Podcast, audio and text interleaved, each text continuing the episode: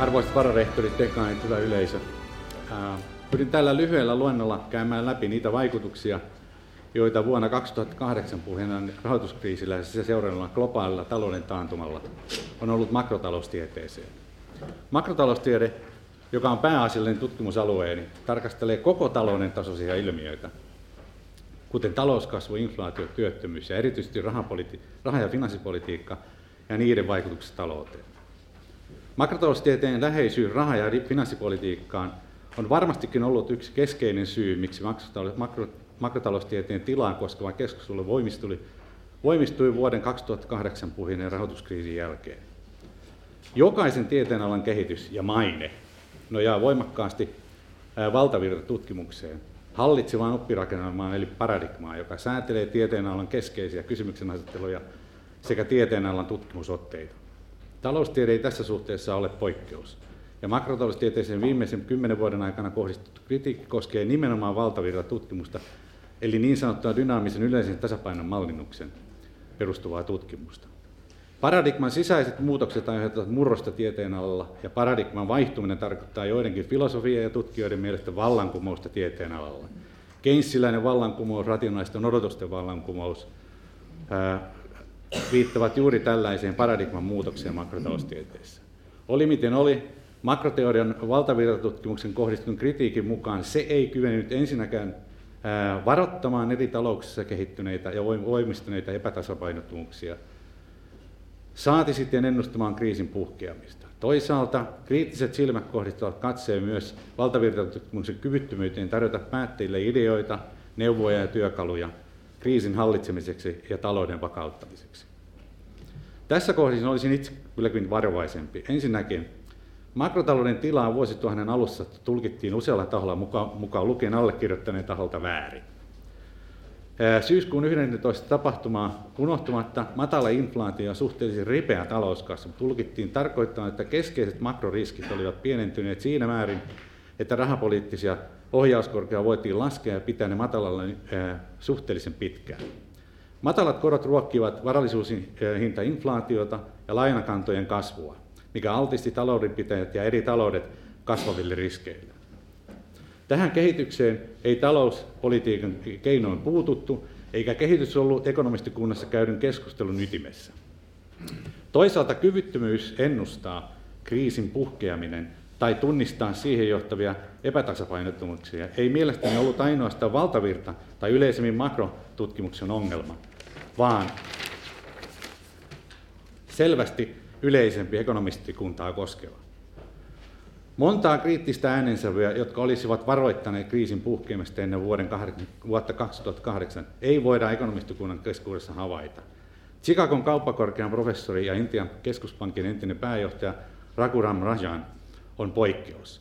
Vuoden 2005 Jackson Holein symposiumissa, joka kokoontuminen kerää vuosittain eri maiden talouspolitiikan päättäjiä, tunnettuja akateemisia tutkijoita keskustelemaan päivän polttamista talousongelmista, ilmaisi huolensa niin USA kuin yleisemminkin rahoitusmarkkinoiden tilasta ja mahdollisesti kasaantuvista epätasapainottomuuksista. Hänen huolenaiheensa suhtauduttiin vähättelevästi ja osittain halveksivastikin. Ennen vuotta 2008 puhjennutta rahoituskriisiä makrotaloustieteen valtavirtatutkimus käytti tarkastelussaan dynaamisia malleja, joiden jotkut ominaisuudet ja oletukset joutuvat heti kriisin puhkeamisen jälkeen kriittisen tarkastelun kohteeksi. Makrotaloustieteessä oli jo pidempään yksittäisen taloudenpitäjien eli kotitalouksien, yritysten, pankkien ynnä muiden käyttäytymistä ja niiden välistä vuorovaikutuksesta pyri selittämään lähtemällä liikkeelle yksittäisten taloudenpitäjien, eli kotitalouksien, yritysten, pankkien ja muiden käyttäytymistä ja niiden välistä vuorovaikutuksesta. Tieteenalainen sisäinen slangi viittaa tähän debattiin sanonnalla, makrotaloustieteen mikrotaloudelliset perusteet. Umpimielinen vaatimus perustella makrotaloudelliset mallit mikrotaloudesta käsin saattaa johtaa, kuten jotkut ekonomistit ovat voimakkaastikin argumentoineet, tarpeettomaan dogmatismiin, mikä ei ainoastaan rajaa, miten taloudellisia kysymyksiä tulisi analysoida, vaan myös niitä kysymyksiä, joita voi ja on järkevä analysoida. Tällaisen koetun dogmatismin on siis väitetty vähentävän luovuutta, joka on, ei ainoastaan taloustieteellä, vaan yleisemminkin elintärkeän tieteen kehitykselle. Toisaalta vaikka hyväksyttäisiin vaatimus makrotalouden, mikrotaloudellisista perusteista, niin voidaan aina kysyä, mitkä mikrotaloudelliset perusteet. Tässä kohdin erityisen tärkeää on se, kuinka hyvin toimiviksi oletamme yksittäisten markkinoiden, rahoitus, tuotannon tekijä, hyödykemarkkinoiden ää, toiminnan, kun mallinamme makrotalouden käyttäytymistä. Makrotaloustieteen matematisoitumista on myöskin arvosteltu. Tähän liittyvä depotti juontaa ää, ei ole, ei ole ää, uutta taloustieteessä, mutta keskustelu on tältä osin kiihtynyt rahoituskriisin puhkeamisen jälkeen, koska makrotaloudellinen valtavirtatutkimus on suhteellisen intohimoisesti edistänyt makrotaloustieteen matematisoitumista. Matematisoituminen ei ole taloustieteelle ainutlaatuista, joskin eh, eh, ehkä edennyt pidemmälle kuin esimerkiksi muissa yhteiskuntatieteissä, ja se näyttää olevan suhteellisen olennainen osa tieteiden sisäistä dynamiikkaa. Matematisoituminen liittyy keskeisesti formaalien mallien käyttöön taloustieteessä. Mallin käyttö, mallien käyttö puolestaan edesauttaa ajattelun organisointia, helpottaa tutkimustulosten toistettavuutta sekä jouduttaa osaamispääoman kasvattamissa malleja käyttävissä organisaatioissa. Mutta keskustelu matematiikan käytöstä taloustieteessä voi olla hyvinkin kärjekästä. Keskustelun on heitetty esimerkiksi sellaisia väitteitä, että matematiikan vas- käytön vastustajat ovat laiskoja, eivätkä viitsi investoida tarvittavien formaalin välineistön hallintaan ja käyttöön. Ehkä keskeisin makrotaloustieteen valtavirtatutkimuksen kohdistettu kritiikki koskee oletuksia rahoitusmarkkinan toiminnasta valtavirtatutkimuksen malleissa. Toinen paljon keskustelua herättänyt malliolettomuus koskee taloudenpitäjän odotusten muodostumista. Näistä kahdesta edeltävä liittyy kiinteästi edellä, edellä esiin nostamani teemaa makrotaloustieteisen mallien mikrotaloudellisista perusteista. Eli toisin sanoen mitkä perusteet. Menemättä sen pienentämällä yksityiskohtiin voidaan todeta, että monet rahoituskriisiä edeltävät valtavirran makromallit ottivat rahoitusmarkkinan toimin, olettivat rahoitusmarkkinoiden toimivan ihanteellisesti. Toisin sanoen mitkään kitkatekijät, kitkatekijät, liiallinen sääntely, epäsymmetrinen informaatio rahoitusmarkkinaosapuolten välillä, erityisesti piilotetun toiminnan tai teon ongelma, ei vaikuta häiritsevästi rahoitusmarkkinoiden toimintaan ja tasapainottomuuteen. Tämä tarkoittaa ennen kaikkea sitä, että taloudenpitäjän taseen vahvuudella tai rahoitusasemalla ei ole reaalitalouden toiminnan kannalta mitään merkitystä. Reaalitalous on siis täysin suojattu rahoitusmarkkinoiden häiriöiltä, eivätkä rahoitusmarkkinat voi olla talouden syvien taantumien alkulähde. Lisäksi monet näistä, mutta myös uusi rahoitusmarkkinoiden epäsymmetrisyyksiä salliva, ää, sallivista makromalleista oletti, että rahoitusmarkkinoilla käyvä kauppa tapahtuu suoraan rahoittajan rahoitettavan välillä. Toisin sanoen rahoituksen välitys, pankit laajassa mielessä, oli absorhoitu pois tarkasteluista. Yksi seuraus näistä rahoitusmarkkinaolettamuksista on, että kuluttajat eivät, voi rahoitus- ja maksu, eivät ole rahoitus- ja maksuvalmiusrajoitteiden alaisia, vaan voivat yhtäältä sijoittaa, toisin sanoen säästää riskittömästi ja toisaalta lainata ilman vakuuksia siirtääkseen kulutusresursseja periodin välillä tavalla, joka tuottaa mahdollisimman korkean hyvinvoinnin. Epäsymmetrisen informaation nimenomaan piiloten tuon toiminnan ongelma ja sen vaikutus rahoitusmarkkinoiden toimintaan, epävakauteen ja tasapainoon on erityisesti rahoitustutkimuksessa otettu vakavasti jo varsin pitkään. Myös rahoitusvälitys ja pankit ovat näkyvästi esillä rahoitustutkimuksessa. Onhan pankkitutkimus sentään tärkeä osa rahoitustutkimusta. Epäsymmetrisen informaation ongelma on sikäli erityisen mielenkiintoinen ongelma-alue, että se johtaa kysymään, minkälaisia rahoittajan ja rahoitettavan väliset optimaaliset rahoitussopimukset tulisi olla, joiden avulla epäsymmetrisen informaation eri esiintymismuotoja voidaan hallita. Sopimusteoria tietysti tarjoaa tässä analyysivälineitä tällaisten sopimusten suunnitteluun.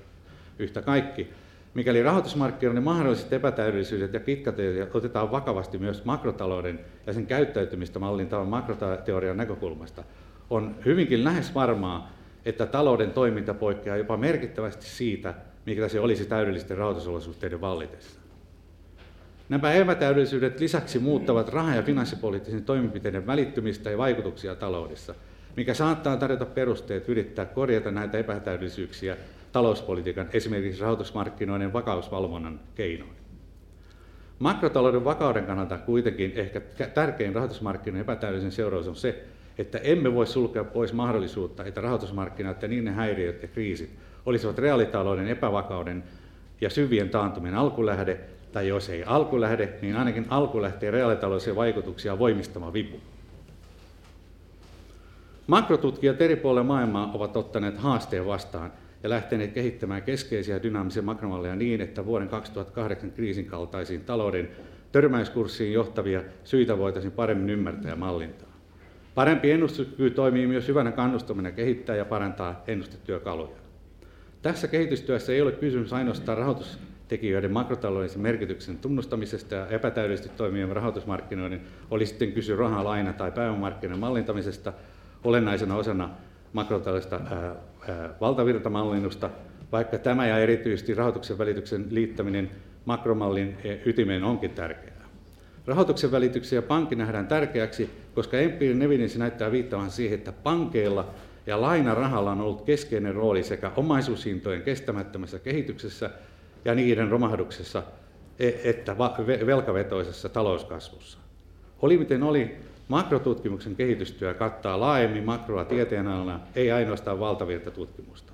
Mukana on erityisesti empiirinen makrotutkimus, erityisesti siltä osin, kun kyse on talletuspakojen ja pankkikriisien empiirisistä, empiirisistä, empiirisistä mallintamisesta sekä e-, epävakauksia ennakoivien indikaattorien rakentamisesta.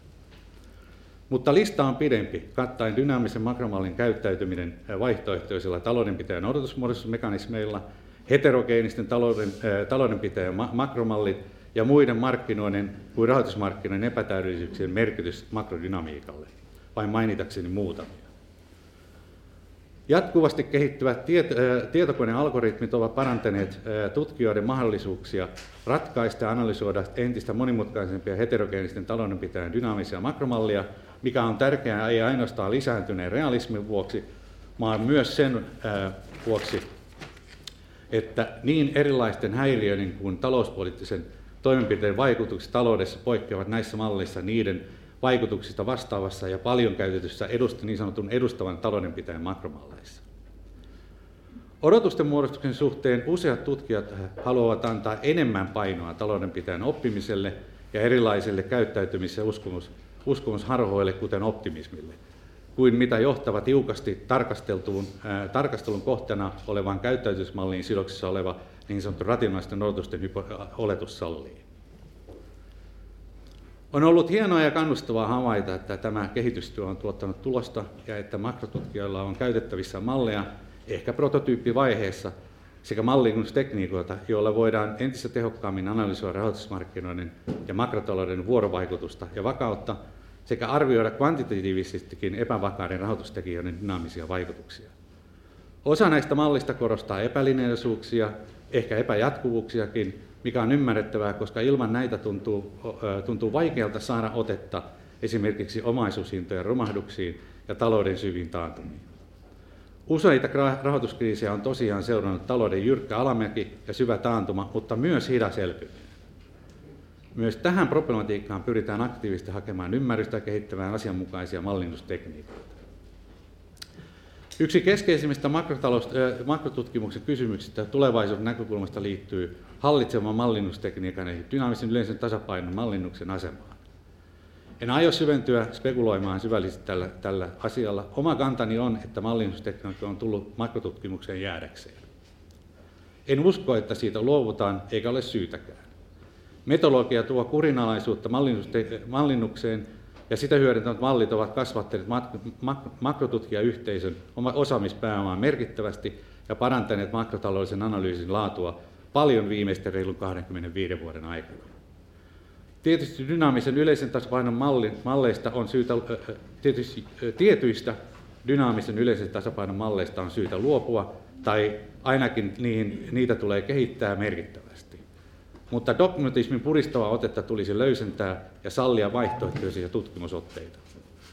Tämä ei ole ainoastaan asennekysymys, vaan myös ehkä ja erityisesti sekä koulutus- että julkaisupoliittinen kysymys. Vaihtoehtoisten lähestymistapojen esittelyä ja käyttöä yliopistojen ja korkeakoulun makrokurssilla voisi lisätä. Samoin aikakausilehtien päätoimittajat, päätoimittajan toivoisi ottamaan suurempia riskejä ja edesauttaa vaihtoehtoisten lähestymistapojen käyttöä julkaistavissa makrotutkimuksissa. Empiirisen käyttöä tulisi lisätä ja lisäksi kasvattaa ei ainoastaan makromallien testaamiseksi, vaan myös niiden oletusten järkevyyden arvioimiseksi. Tässä tietysti iso ongelma on se, että se mitä me havaitaan, siitä ei ole yksi yhteen kuvausta millekään helpolle mallinnustavalle. joten tässä on tie, tiettyä löysyyttä tietysti olemassa. Lopuksi, vaikka itse katsonkin olevani valtavirtatutkimuksen edustaja, joskin osittain tieteenalan menoa ihmetellen, uskon ja toivon, että makrotutkimuksen ilmapiiri on jatkossa sallivampi. Paradigma on murroksessa kehittäen itseään. Vallankumoukseen en oikein usko. Tähän oli hyvä päättää. Kiitos.